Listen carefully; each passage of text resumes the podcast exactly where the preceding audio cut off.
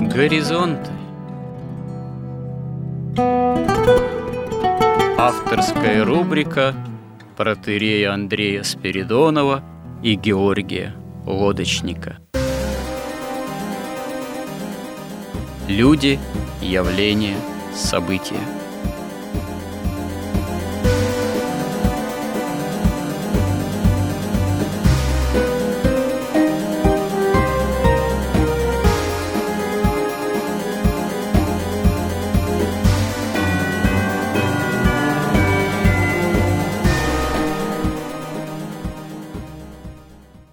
Добрый день, уважаемые радиослушатели.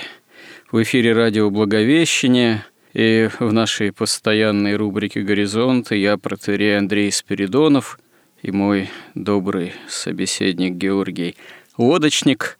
Продолжаем наши изыскания в рубрике «Внутри горизонтов» под названием «История как промысел Божий».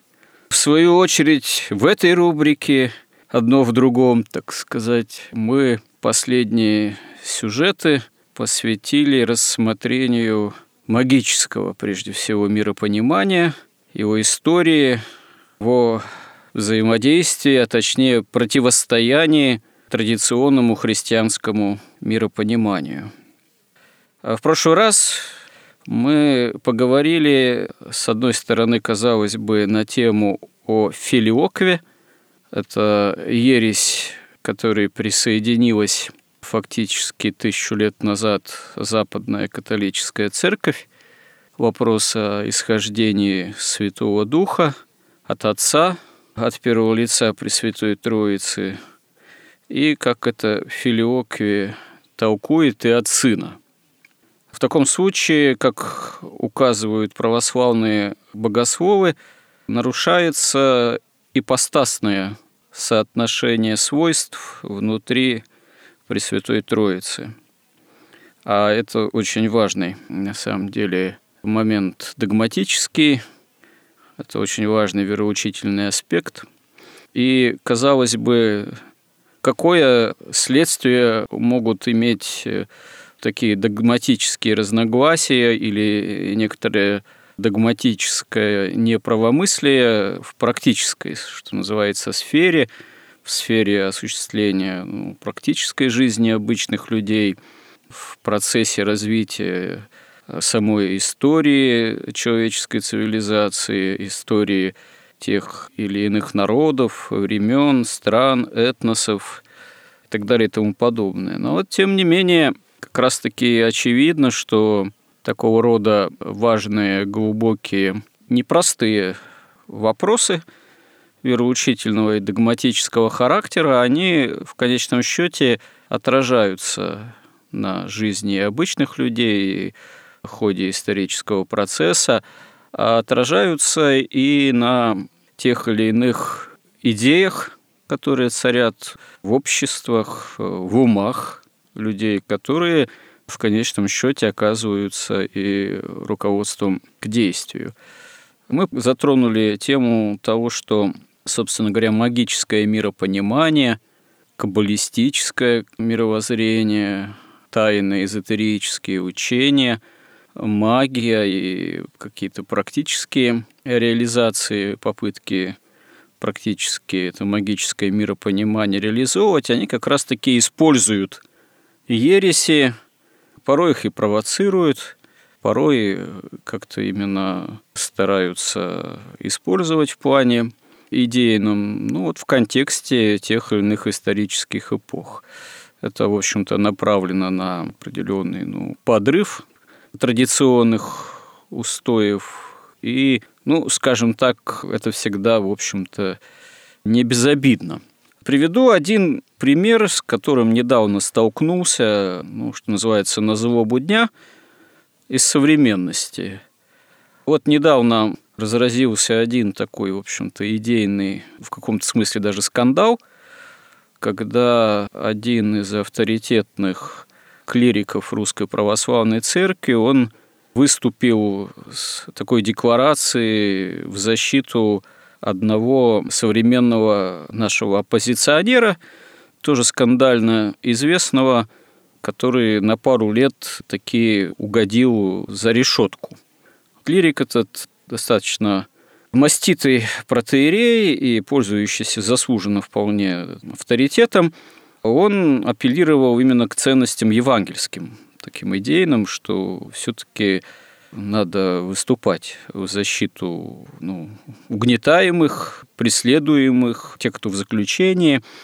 И на это на одном из ведущих современных телеканалов, таких декларирующих себя христианским каналом, ну, прозвучала несколько такая, в каком-то смысле, наверное, это была не официальная позиция канала, а просто там такие эксперты участвовали, прозвучала довольно жестокая такая отповедь на тему вот этих деклараций, что, кстати говоря, вызвало бурю возмущений среди зрителей, что канал как-то себя повел не по-христиански, не милосердно. Но я еще к этому что хочу добавить. Я, когда на эту тему стал что-то смотреть, читать, косвенным образом тоже что-то там высказываться, мне прислали ссылку на этого клирика. Еще несколько летней давности на одном из православных сайтов, где он несколько неожиданно для меня я этого раньше не видел, говорит э, о известном тоже нашем деятеле оппозиционере либеральном Ходорковском, что Ходорковский еще даже до того, как был посажен в тюрьму, как мы знаем, уже двигался к Евангелию. То есть о Ходорковском этот священник говорит как о христианине. Но он лично с ним знаком там и так далее. Вот, э, честно говоря, для меня это было удивительно.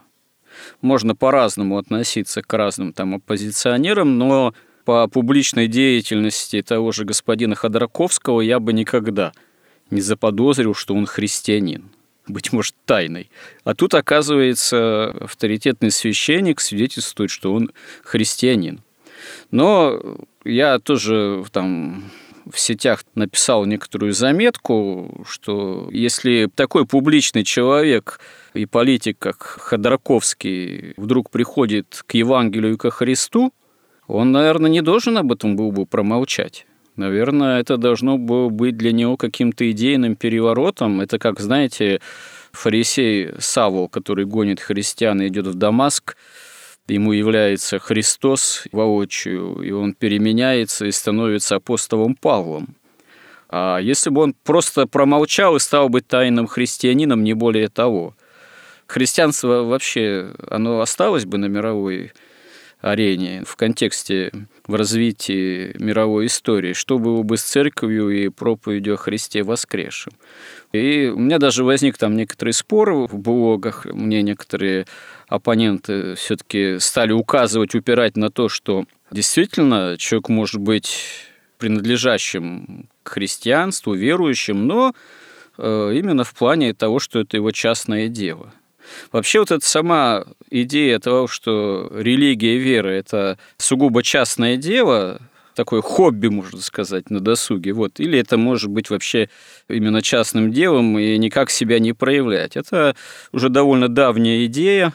Безусловно, эта идея можно сказать, либеральная, это такой либеральный тренд, который, собственно говоря, уже довольно давно стремится, ну, коль скоро нельзя, так сказать, запретить совсем – уж веровать в Бога, то надо представить, что это вот совершенно какое-то личное, частное дело, чтобы никакой христианин со своей верой не вторгался в жизнь других людей, не заявлял об этом в общественном пространстве и не мешал спокойно развиваться в таком сугубо греховном течении.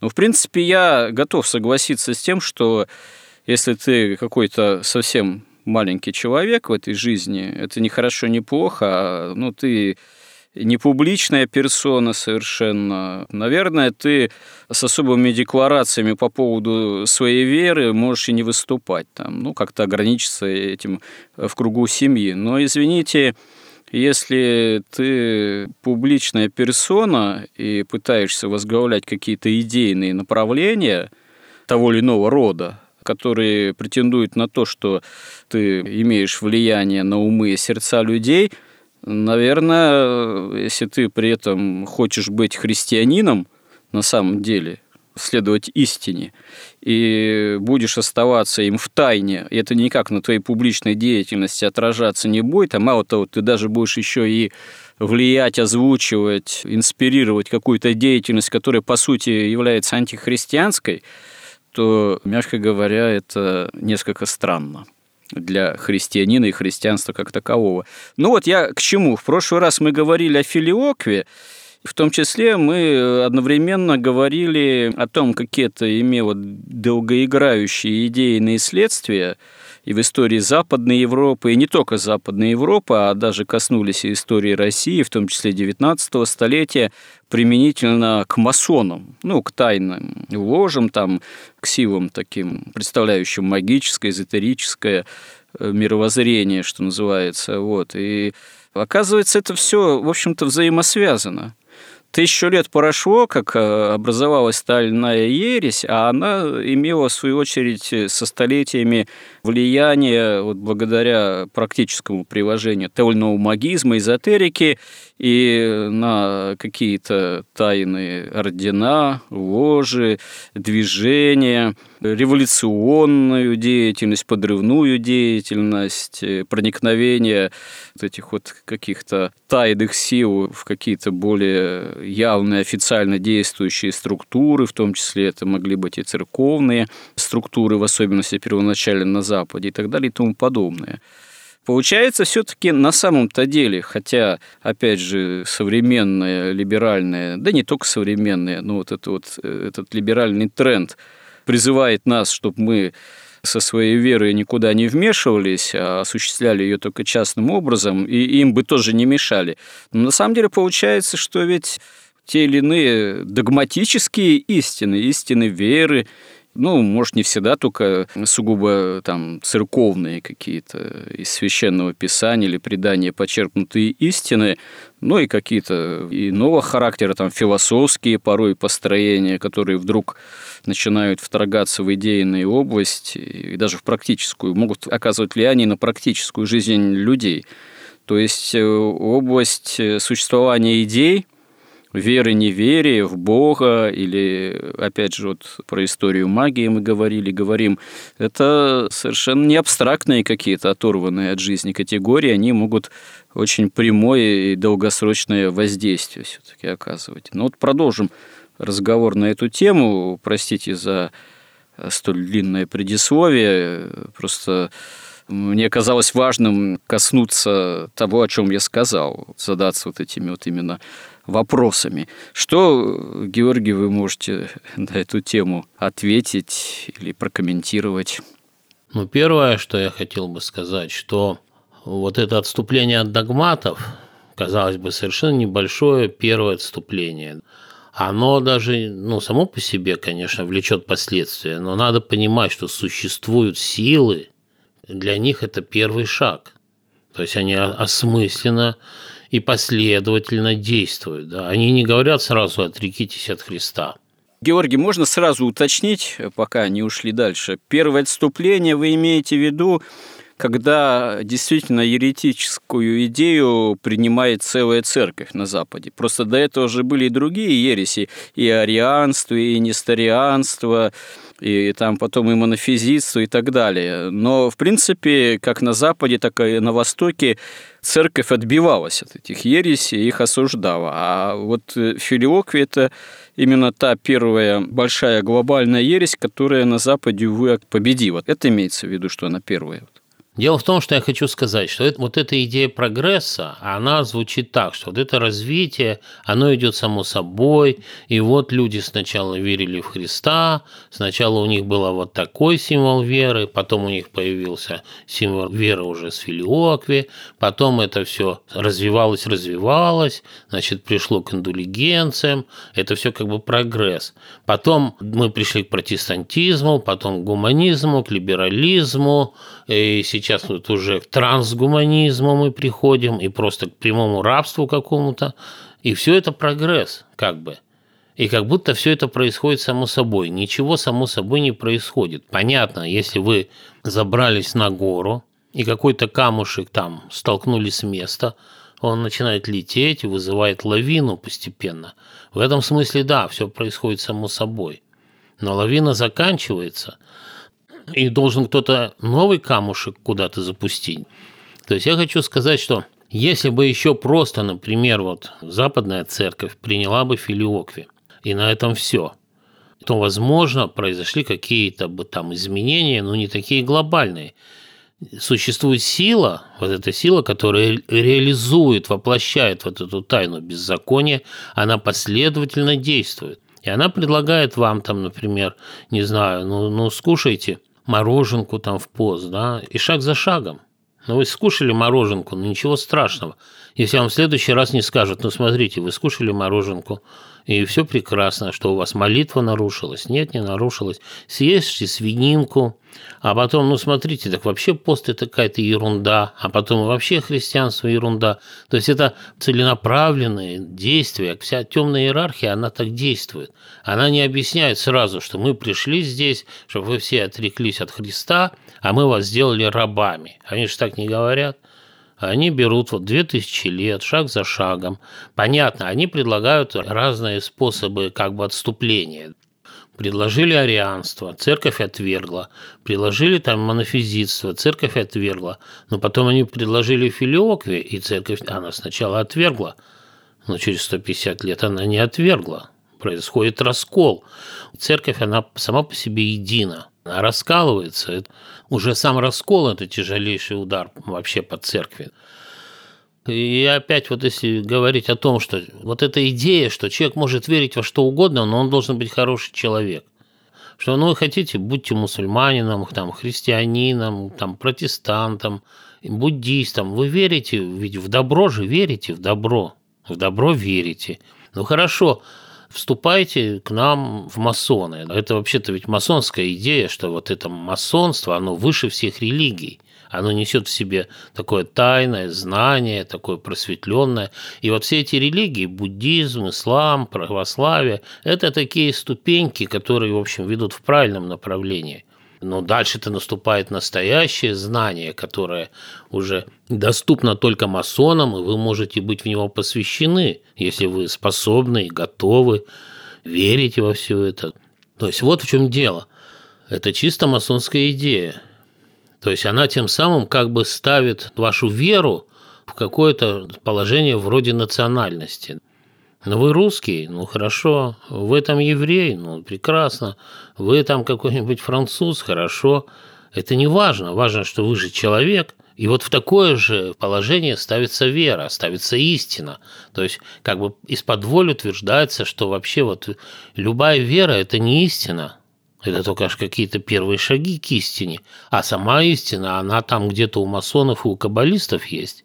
При этом они говорят, ну да, эта истина, она ну, во-первых, большинству людей истина вообще не нужна. Им нужны удовольствие, кайф, там, гламур, престиж и такая какая-то самореализация социальная, и то мифическая, иллюзорная. А истина, ну, это и нужна единица, и, во-первых, нужна, а во-вторых, из тех, кому она нужна, многие просто не способны, потому что это связано с духовной работой, со скетикой. И, короче говоря, поэтому она неизвестна. Но вы к нам придете, мы вам ее откроем. Это чистое масонство. Вот эта идея, что вы свое христианство можете держать где-то там у себя в кармане, а когда приходите в приличное общество, ну, вы ведете себя как обычный светский человек. Тут очень интересно, что вот у нас профессор Алексей Осипов такую простую мысль высказал не так давно. Он говорит, ну вот представьте себе какое-то государство – где все или подавляющее большинство людей, начиная там с царя или президента, они все православные. Вы представляете, что это будет за общество? Где не будет преступлений, где не будет измен, где не будет предательства, где не будет коварства, не будет войн, не будет тюрем. От чего все вот это есть у нас в мире? От того, что христианства нет. И что есть какие-то более высокие идеи вместо христианства. Ну и по поводу вот этого высказывания, потому что надо Навальному, там какие-то, я не знаю, хорошо его содержать в тюрьме, ну, ну я не слышал и не знаю контекста, но, но понятно, что христианин вообще, он говорит, что всех заключенных надо содержать в тюрьме каким-то достойным образом. понятно. Но когда выделяется конкретный Навальный, это приобретает такие обертоны уже чисто политические. Он выделяется на фоне остальных преступников, как бы он уже и не преступник, а такая жертва политического режима. Может быть, этот протеерей не имел это в виду, но это так будет использовано, и это так используется, разумеется. Хотя у нас проблема в том, что у нас светское государство. Отсюда идет очень много проблем. Значит, у нас вместо того, чтобы ввести статью там как кощунство, оскорбление Бога, они вводят, а поскольку государство светское, они говорят, ну как, если мы введем статью кощунства или там оскорбление Бога, божественной славы, то значит мы как бы признаем, что Бог есть. Поэтому они вводят статью оскорбления чувств верующих, что, конечно, посмешище и позорище. Поэтому возникают там масса глумлений, издевательств, ой, чувства верующих, а чувства неверующих и так далее. Мы не можем сказать, что вот эти действия, они оскорбляют Господа, и за это они караются, потому что оскорбление Господа, оно приводит к последствиям для всей нации, для всего государства – Точно так же здесь. Ходорковского ведь посадили не за государственную измену. Или вот Навального, его вообще должны были посадить конкретно за государственную измену, потому что он конкретно в соучаствии со спецслужбами американскими, британскими, конкретно участвовал в провокациях против российского государства с целью ослабить его позиции, расшатать внутренний режим, как предлог введения новых санкций и ослабления государства. Вот у нас идут по такому пути, что нету.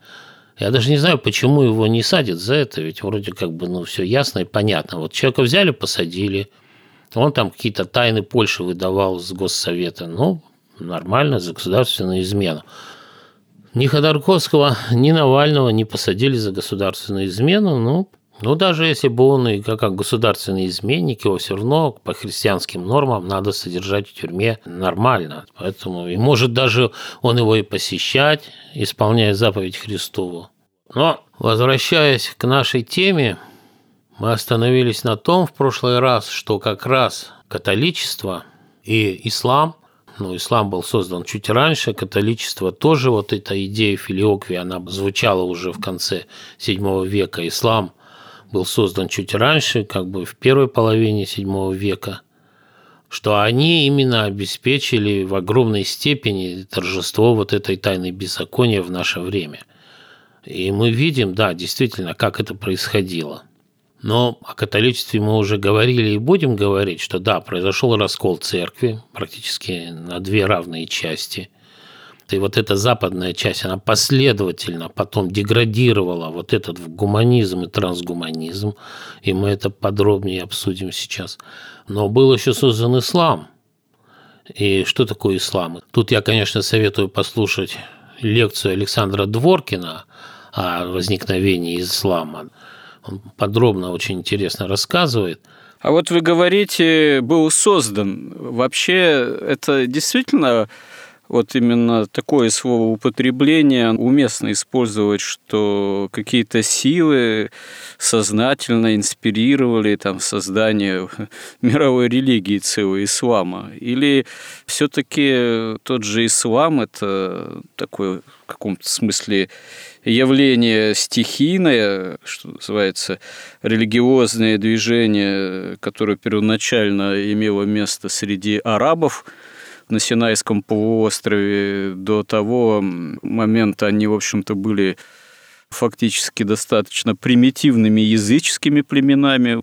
Но вот благодаря некому якобы откровению, ну, сами-то представители ислама считают, что это было явление архангела фактически, то есть они считают, что это откровение свыше было, Мухабиду. Те, кто не считают это откровение истинным, ставят его под сомнение. Скорее христиане, вот, что вряд ли это было божественное откровение, вряд ли это был прямой промысел Божий, может, это было откровение, как говорится, совершенно от иной инстанции. Ну, тут, как говорится, есть еще о чем рассуждать, но, наверное, да, не исключено, что с появлением ислама он мог быть и использован э, теми или иными силами, но, как вы говорите, создан ислам. Насколько он действительно мог быть создан или сам явился? Вот вопрос.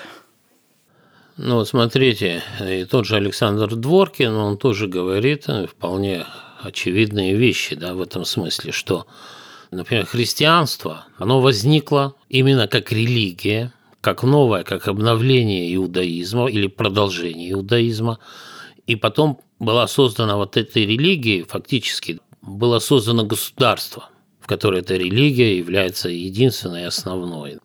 А бывают случаи, когда наоборот, сначала возникает государство или какая-то империя, которая потом нуждается в собственной религии. Но она хочет быть независимой. И как у тебя огромная империя и не имеет собственной религии. И вот это как раз случай ислама. И потом, если мы посмотрим, например, вот мы сравним иудаизм, христианство, которое совершенно ни на что не похоже. Мы можем взять там буддизм, индуизм, там, даосизм. Мы везде видим нечто совершенно оригинальное, некую идею изначальную, из которой следует потом вся религия – или в христианстве это уже не идея, это конкретные действия Господа. Но мы видим, допустим, в даосизме ну, нету примесей какого-то там буддизма, да, и наоборот. Если мы посмотрим на ислам, мы видим, это просто компиляция. Это компиляция там каких-то христианских ересей, которые считают, что Христос не был Богом, а был человеком, да, вот, и компиляция иудаизма, причем там в основном иудаизм – там абсолютно все вот эти ритуалы, обряды, они сохранены из иудаизма. Но при этом совершенно каким-то нелепым, противоречащим образом туда вклинены идеи христианства. И там есть еще идеи зороастризма. Как объясняет это Александр Дворкин, и лучше, конечно, послушать его, там замечательную лекцию совершенно на эту тему, он объясняет так, что из-за чумы VI века оба государства, и Византия, и Персия, были очень ослаблены. Потом они вели войну, в результате персы чуть не захватили Константинополь, но константинопольцы, византийцы смогли потушить в Персии вот этот зороастрийский вечный огонь священный – Тогда войско было деморализовано, Персия перестала существовать. Одновременно вот в этой зоне между двумя великими империями, между Персией и Византией, существовала такая серая зона, где были в основном люди, как раз вот арабы, которые выступали, часть были как бы вассалами такими Персии, часть вассалами Византии, и те, и те были христиане, но и те, и те были еретическими такими учения исповедовали. И когда обе религии настолько ослабли и пали, то фактически у них появилась возможность, ну, если говорить грубо, грабить караваны абсолютно безнаказанно.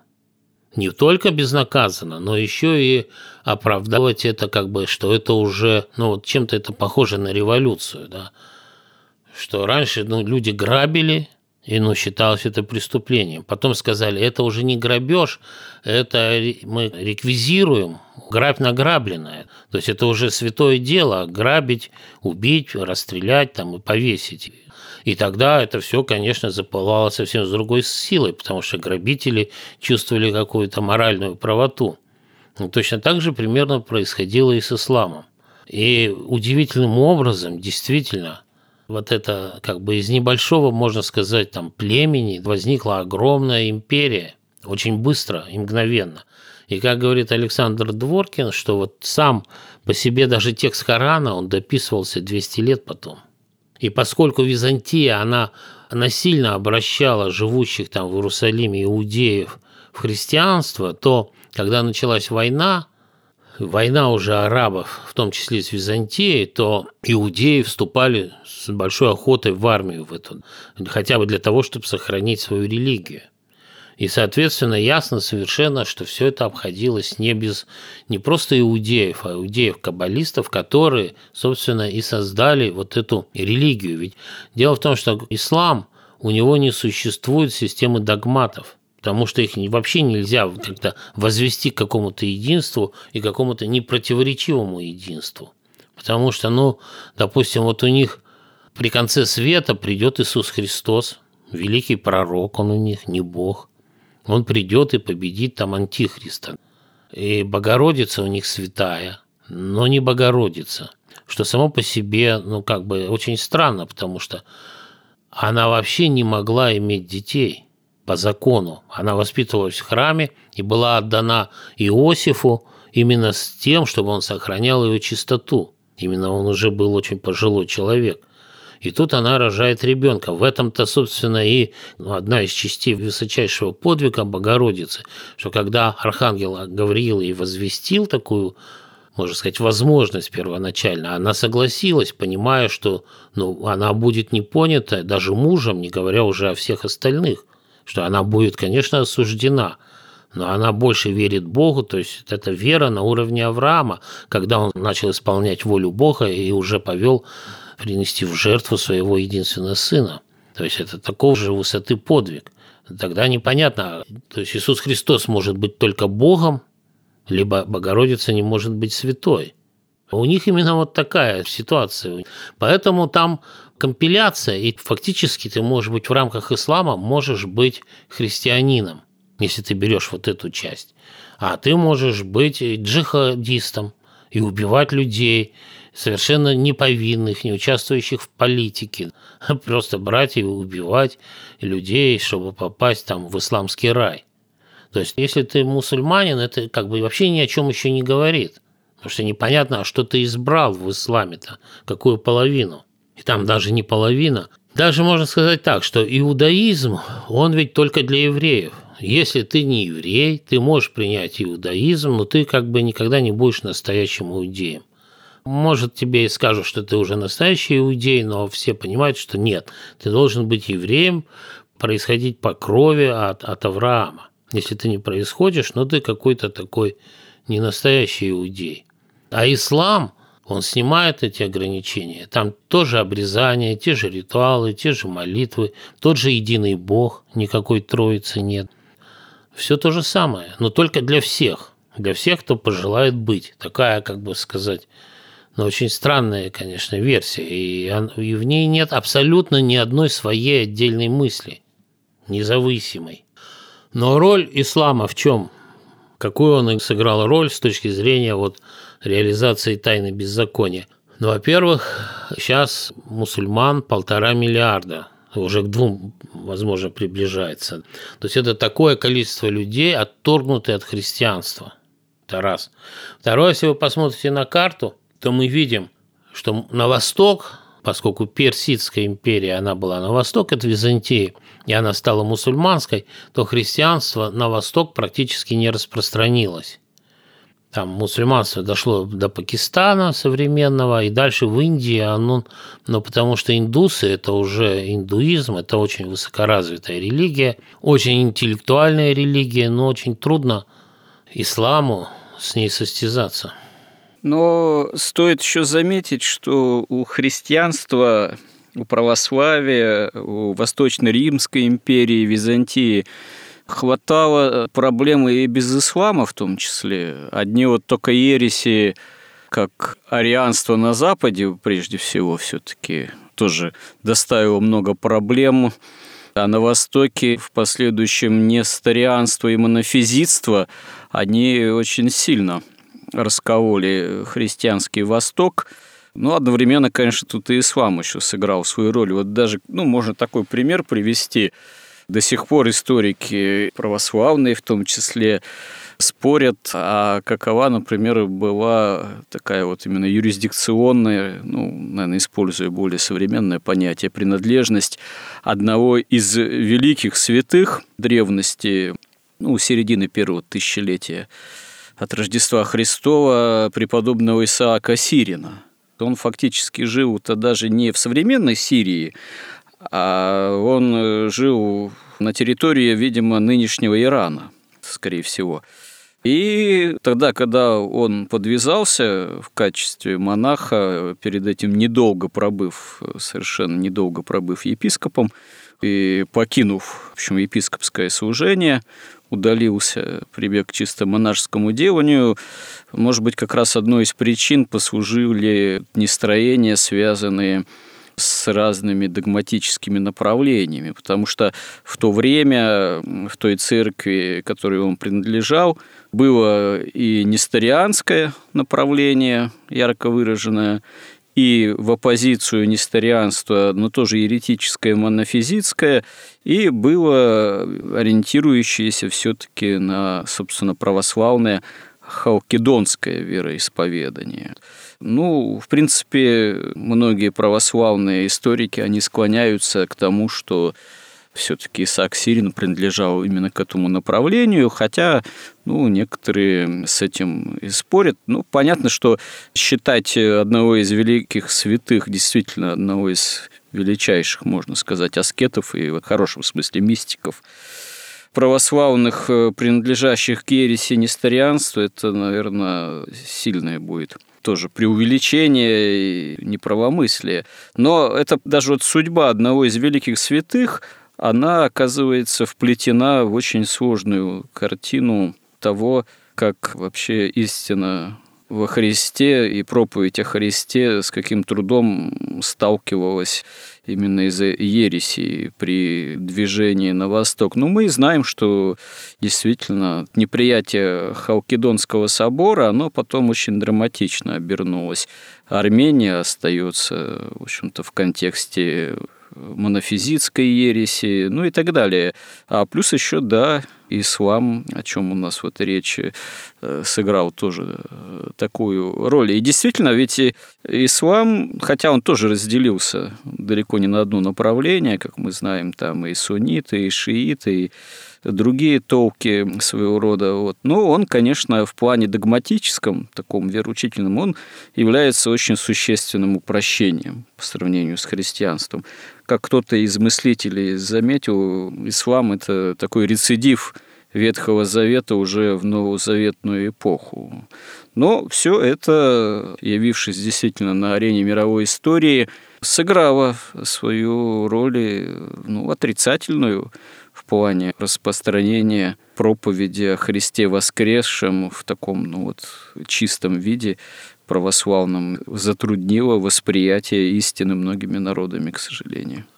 Ну да, вот эта идея Алексея Осипова, чтобы большинство в государстве были христианами, она никогда на практике не реализовывалась, потому что если мы посмотрим историю даже Византии, то да, там непрерывная борьба с ересями, потому что ну, враг он никогда не, спит и не останавливается. Потом там эти вот перевороты совершенно жуткие, да, когда иногда там назначались патриархи, которые фактически были там еретиками, потом которые осуждались. То есть это как бы история непрестанной борьбы ну да, ну так это ни, никакие государства, царства от этого никогда свободны не были, собственно говоря.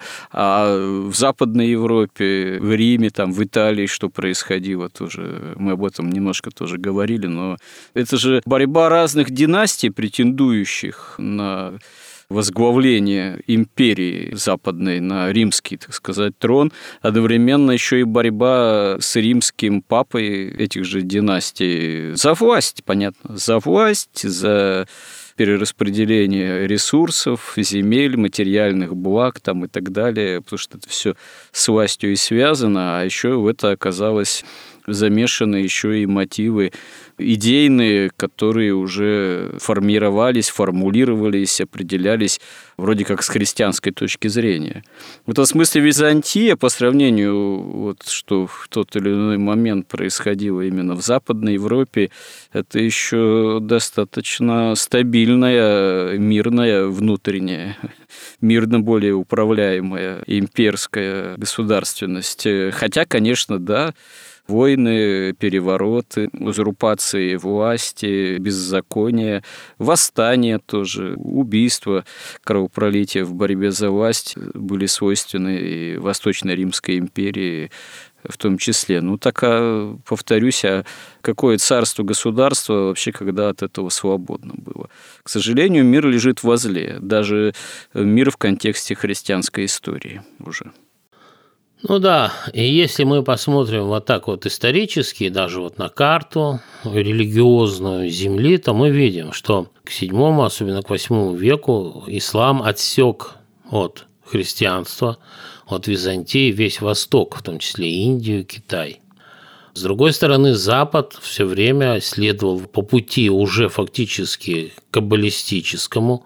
И вот эта, кстати, лекция, о которой я говорил в прошлый раз, замечательная, тоже всем советую послушать, отца Олега Стеняева, называется «Расцерковление Западной Церкви». Вот, он так и остроумно, и легко это все рассказывает. То есть это вот на Западе это как раз было наиболее последовательное. Фактически он стал, Запад стал опорой от этих каббалистов или опорой тайны беззакония. Ислам пассивно так сказать, держит оборону на Востоке, а на Западе происходит вот то, что они называют прогрессом – или возрождением, а с нашей точки зрения расцерковление происходит, то есть отход от христианства. И вот мы знаем, что в середине 15 века Византия пала, Константинополь был захвачен турками в 1453 году. Но до этого он подвергался, как мы говорили уже, атакам крестоносцев. То есть из запада, из востока он еще вел непрестанную борьбу, войну. Под конец они приняли даже унию с католической церковью. Ну, это было следствием, в общем-то, политической такой якобы необходимости попытки спасти вообще саму Восточную империю, что все-таки не привело никаким положительным результатам. Запад, он все равно в этом смысле не стремился Византию спасать и, в общем-то, всегда ее легко предавал. Не говоря уже о том, что в контексте крестовых походов, о чем мы в прошлый раз говорили, даже и захватывал сам и подвергал Византию разграблению. Да, дело в том, что если вы уже, вот, ну, Византия, хранительница веры, как бы Царьград, и когда он отступает от Бога, то как-то даже странно, а что еще можно было ожидать? Если он от последней силы, он отказался, они пережили с Господом очень много всяких нападений, борьбы, но они все время держались. Но приняв унию, тут уже было ясно, что все. И в середине 15 века Византия перестала существовать. И если бы Россия не приняла православие в конце первого тысячелетия, в 998 году, если бы она не приняла православие из Византии, то на этом бы история христианства и закончилась в XV веке, по сути дела. Но промыслом Божьим наше государство приняло эту эстафету и стало хранительницей э, православия. И вот сегодня, понимаете, когда как протеерей каким-то образом высказывается, пусть косвенно, там, неизвестно в каком контексте, в том, что нужно оказывать поддержку человеку Запада, который ведет уже фактически войну. То есть они не могут сто лет до конца подчинить Россию. Почему? Уже все разграбили, царя с семьей казнили. Я не знаю, там сто лет вот этой лжи постоянной, начиная со школьной скамьи, с этих октябрятских звездочек. Ну, как бы все уничтожено. Но Россию не могут до конца, никак не могут покорить. Почему? А она не принимает унию церковь-то живет, она даже вот на бабушках, бабушки в белых платочках, они пронесли вот сквозь этот чудовищный век вот эту истинную веру. Но Навальный – это враг, причем презренный такой враг, маленький Иуда такой. Но это какие-то такие заявления, которые тоже в конце концов против церкви, против государства оборачиваются. Здесь, знаете, проблема-то даже не в том, что само по себе такого рода заявление, оно, что ли, неправомерно, там, неуместно. С одной стороны, можно сказать, что это да, это личное дело самого заявляющего, но оно не остается личным, потому что здесь по меньшей мере возникает опасность очень серьезной подмены. Такого рода заявления, они апеллируют именно к евангельской нравственности – и здесь, кажется, и возразить-то, собственно говоря, нечего с точки зрения Евангелия. Вроде все, да, действительно, и милость там к падшим призывала, но, правда, к падшим это немножко другой, да, аспект. Вот.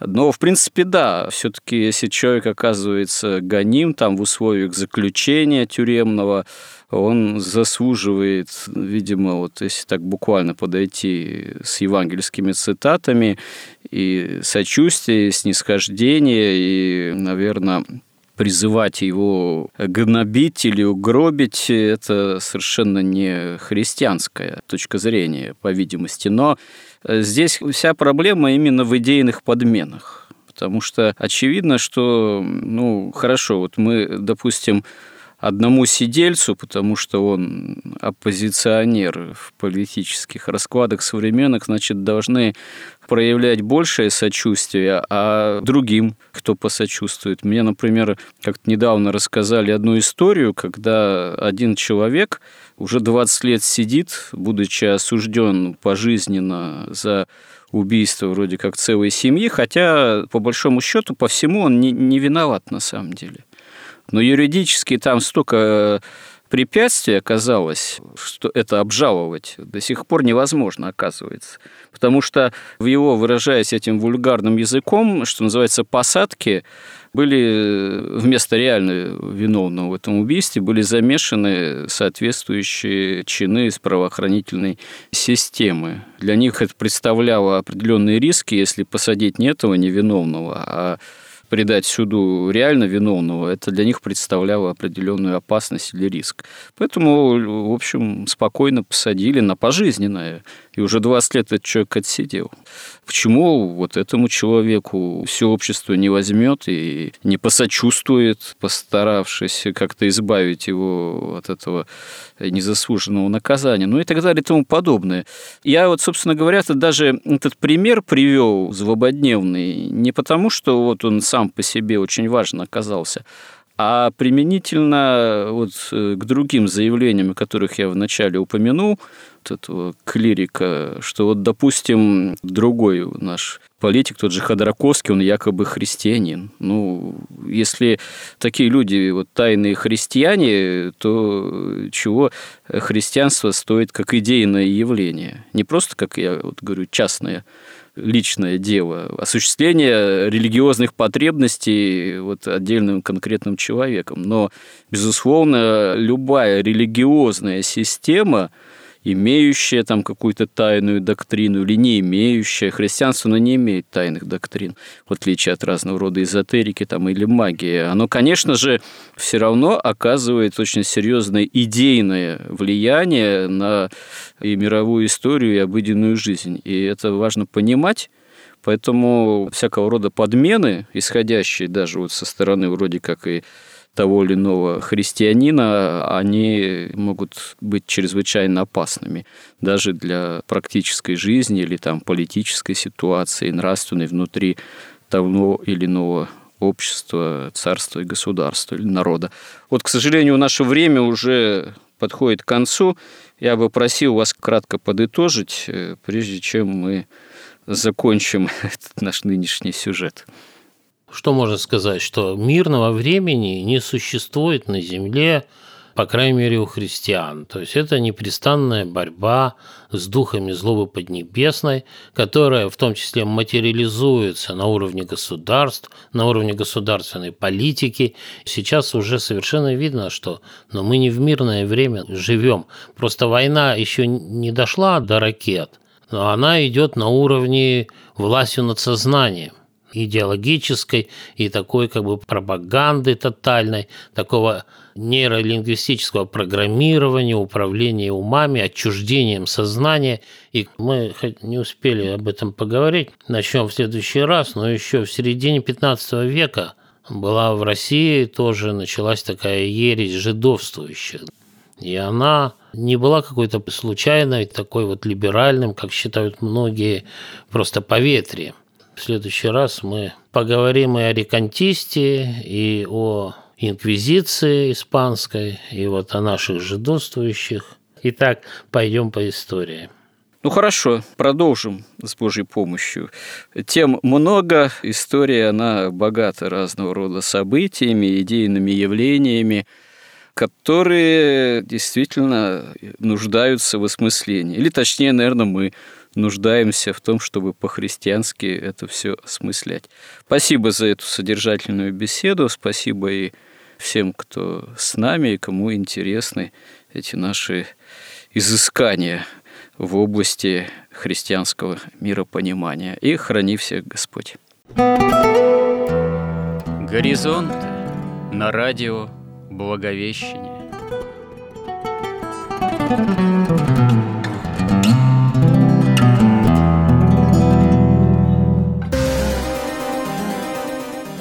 Разговор вели протеерей Андрей Спиридонов и Георгий Лодочник –